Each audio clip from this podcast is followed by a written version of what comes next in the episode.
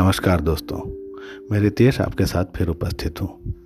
दोस्तों, आज मैं एक सीरीज़ का रिव्यू करूँगा। नाम है 1962 the war in the hills.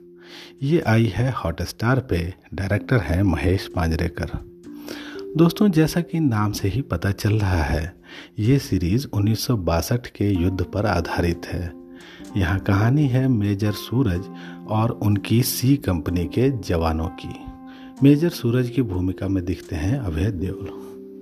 और जो सी कंपनी है, इनकी तैनाती होती है लद्दाख में, जहाँ ये चीन के सैनिकों से युद्ध लड़ते हैं। 125-30 भारतीय सैनिक चीन के 3000 सैनिकों पर भारी पड़ जाते हैं, उनको हराते हैं। दोस्तों, इस सीरीज़ में सब कुछ है। महेश मांजरेकर जैसे अच्छे डायरेक्टर हैं, अभय देओल, माही गिल, अनूप सोनी, सुमित व्यास, आकाश थोसर और चैंग जैसे कलाकार हैं। कहानी है युद्ध की, यानी कि सेना के शौर्य और पराक्रम की, जो कभी भी देखने में हमें अच्छी लगती है। इसके अलावा जो सैनिकों का जीवन होता है, जो उनकी निजी ज़िंदगी है, जो उनके घर परिवार के रिलेशन हैं, उन चीज़ों को भी यहाँ दिखाया गया है। यहाँ दो जवान दिखाए गए हैं, जो एक ही लड़की से प्यार करते हैं और आपस में दोस्त भी हैं। गाँव के रिश्ते इनके दिखाए गए हैं। एक महिला को दिखाया गया है जो कि कैंसर से पीड़ित है, लेकिन अपनी बीमारी अपने हस्बैंड को नहीं बताती, ताकि उसके हस्बैंड अपने काम पर फोकस कर सकें, युद्ध की प्लानिंग करने पर फोकस कर सकें। लेकिन इतना सब कुछ होने के बावजूद ये सीरीज़ बेहद ही ख़राब बनी हुई है। और इसकी वजह है बेहद ख़राब और सुस्त स्क्रीन प्ले। ये सीरीज़ आपको बहुत झलाती है, बहुत बोर करती है। कोई ऐसा करेक्टर नहीं जिससे आप कनेक्ट कर पाएँ। और इसको डायरेक्ट किया है महेश मांजरेकर ने। और महेश मांजरेकर से कम से कम ऐसी उम्मीद नहीं की जाती। यहाँ सब कुछ आपको सतही और बनावटी दिखता है। दोस्तों, इस सीरीज़ में कई हैरत चीज़ें भी आपको दिखती हैं, जिसको देख करके आपको बहुत ही बुरा लगता है। यहाँ रेवाड़ी शहर को दिखाया गया है और रेवाड़ी शहर पहाड़ के पास दिखाया गया है या एक ऐसा गाँव दिखाया गया है जो पहाड़ों से घिरा हुआ है। एक लद्दाखी लड़की है जिसको भारतीय और चीनी दोनों सैनिक पहचानते हैं, दोनों उससे दोस्ती रखते हैं।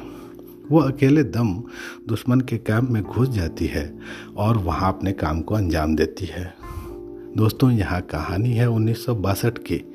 लेकिन यहाँ लड़का और लड़की दोस्त भी हो सकते थे और उन्नीस सौ बासठ में कैंसर की सर्जरी भी हो रही थी। हालाँकि इस तथ्य को लेकर के बहुत दावे से नहीं कहा जा सकता। क्या पता कुछ ऐसी तकनीक हो भी या शायद विदेश में कोई तकनीक ऐसी आई हो। दोस्तों, यहाँ आपको पॉलिटिकल पर्सनस भी दिखते हैं। नेहरू जी जैसे किरदार को यहाँ रखा गया है। लेकिन क्या ख़राब तरीके से रखा गया है?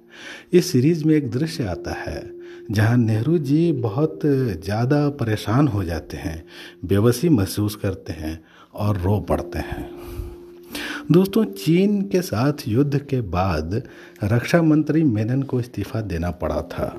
उस समय रक्षा मंत्री थे कृष्ण, वी के कृष्ण मेनन, और उन्होंने इस्तीफा दे दिया था।